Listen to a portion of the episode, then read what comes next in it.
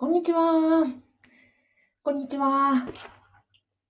えっと、今日は朝なのでちょっとおはようございますのですが、えっと、こんにちは。えー公務員が職場で言えない話を聞く人、リコガズミと申します。現在、ラジオと YouTube で同時ライブ配信をしております。よろしくお願いします。えっとですね、今日、うんと、本当は、えー45分に始まる予定だったんですが、えっと、今日はですね、ちょっと札幌大雪が降りまして、この辺に水滴がついてるとか、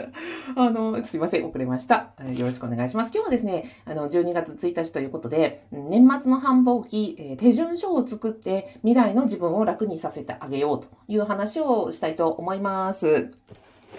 お、えーラジオで、宮城花頭さん、宮城花頭さん、今、宮城花頭さん、おはようございます。いつもと違う時間なのでありがとうございます。よろしくお願いします。と今日はですね、あの、まあ、12月ね、皆さんお忙しいと思います。で、うんと、役所的にもね、忙しいじゃないですか。で、特に何が忙しいかっていうと、まあ、もちろん自分の仕事も忙しいですし、年末の、毎月のルーティンに加えて、年次のルーティンがやっぱり12月に来るということがあると思うんですね。で、私、まあ、もともとその、庶務だったりとか、うんと、保護観察会をやってました。庶務だと、もう年末調整だとか、えー、賞与のは、賞与の支給だとか、まあ、月次の、うんと、給与もあるし、で、何からっていうと、のいろんな文書がね、みんな年末に仕事しようと思うから、今年中に、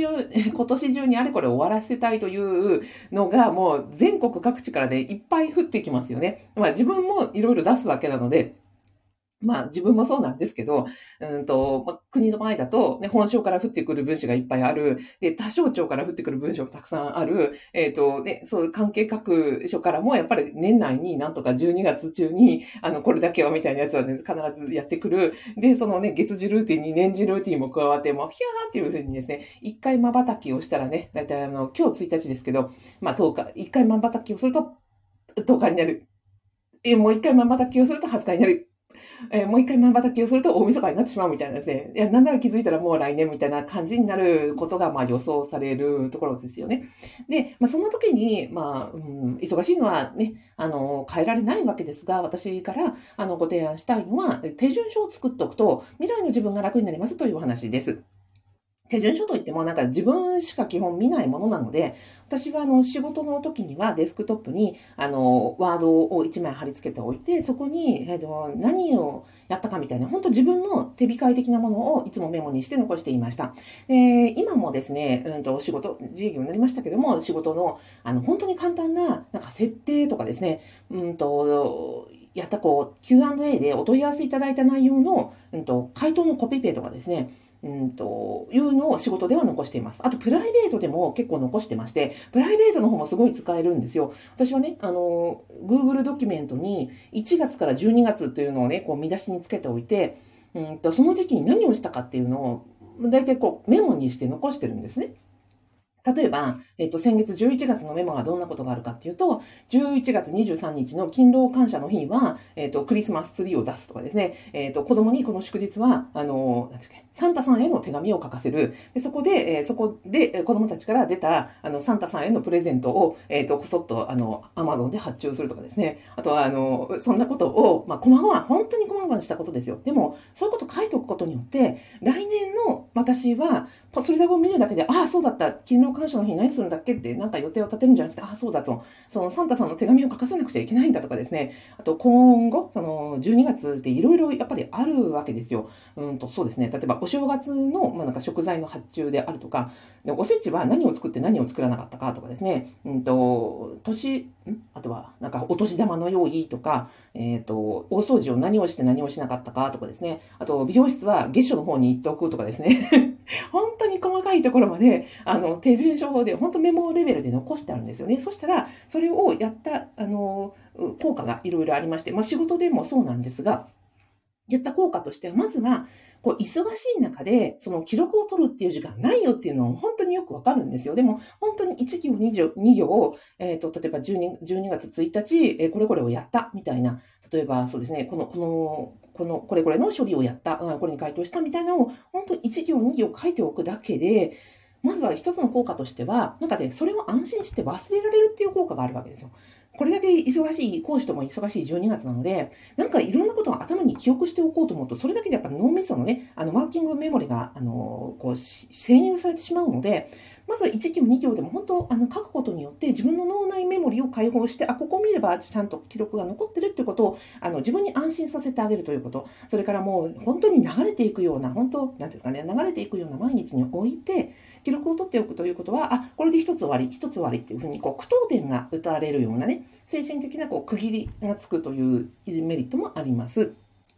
そして、えっと、仕事であれば、今後、ままた来年も同じ業務に携わった時には、自分の、あの、なんですか、自分への引き継ぎ書みたいになりますし、もしあなたが移動するのであれば、このメモをもとに、あの、次の担当者への引き継ぎメモにもなっていきます。なので、うんと、メモを取る時間なんてないよっていうふうにあの思われるかもしれないんですが、これ結局自分をすっごい楽にしてくれますので、私としてはその忙しい時ほど手順書、本当一行でもあの何やったかとか、あのこの時にはこういう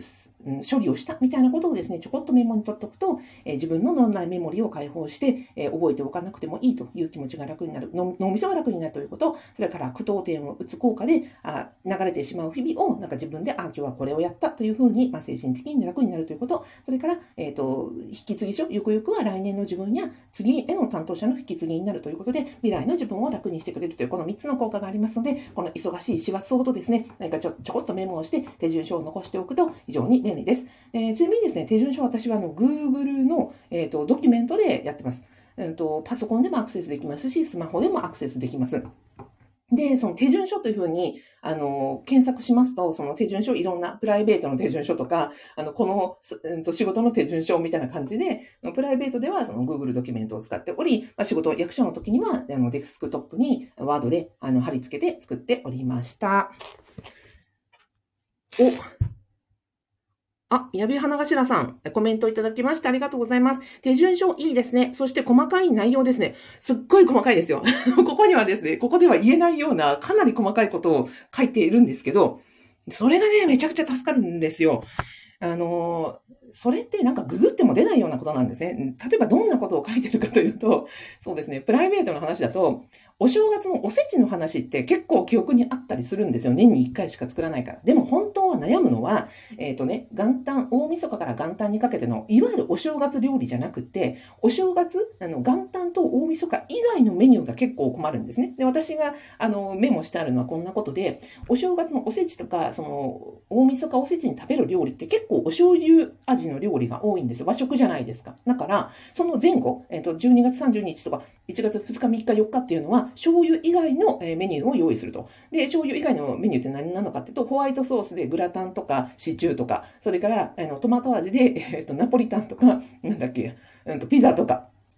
あとは、あの、中華系も珍しいのね、ラーメンとかそういう汁物を、あとは、なんだっけ、あ、カレー味とか辛いものとか、まあもちろんね、カレーも含め、あの、キムチとかそういうのも、あの、お大晦日、えー、元旦以外のその辺のメニューでもう考えたくないってなっちゃうので、あのそんなことをメモにしているぐらいめちゃくちゃ細かいことです。でもね、これ見ると本当に毎年、ああ、去年の自分ありがとうって思うんですよ。そしたら、あとね、買い物で何を買えばいいかもわかるし、あの、正月にね、あたふたしたり、あの、めんどくさいこと考えなくて済むというようなですね、効果がありますので、よろしかったらお試しください。はい。ではですね、あの、12月、あの、非常にね、忙しい、講師ともに皆さんお忙しいかと思いますが、体にお気をつけていただいて、で、ご自分のことを、あの、楽にするために、えー、手順書おすすめでございます。お、アスカモカさん、おはようございます。ありがとうございます。お醤油以外、なるほど。これからやるリストではなく、やったリスト。あ、そうです、そうです。これからやるって思うと、結果的にじ、うんとね、実態が違う風になるんですよ。あの、未来やったんじゃなくて、今日やったことを実際、あの、実体ベースで残しておくと、それが最も再現性高いんですよね。で、伝わりますかね？なので、私のそのね、正月以外は醤油以外のメニューっていうやつはですね、去年とか一昨年やったことで、あの、積み重ねられた、えっ、ー、と、何ですか、この PDCA に基づきやっているもののメニューがそれなので、相当、あの、いう、なんだっけ、再現性が高いっていう感じで、あ、伝わります。よかった。はい。では、そんなお正月以外のメニューみたいな話になっちゃいましたが、あの、仕事にも応用していただいて、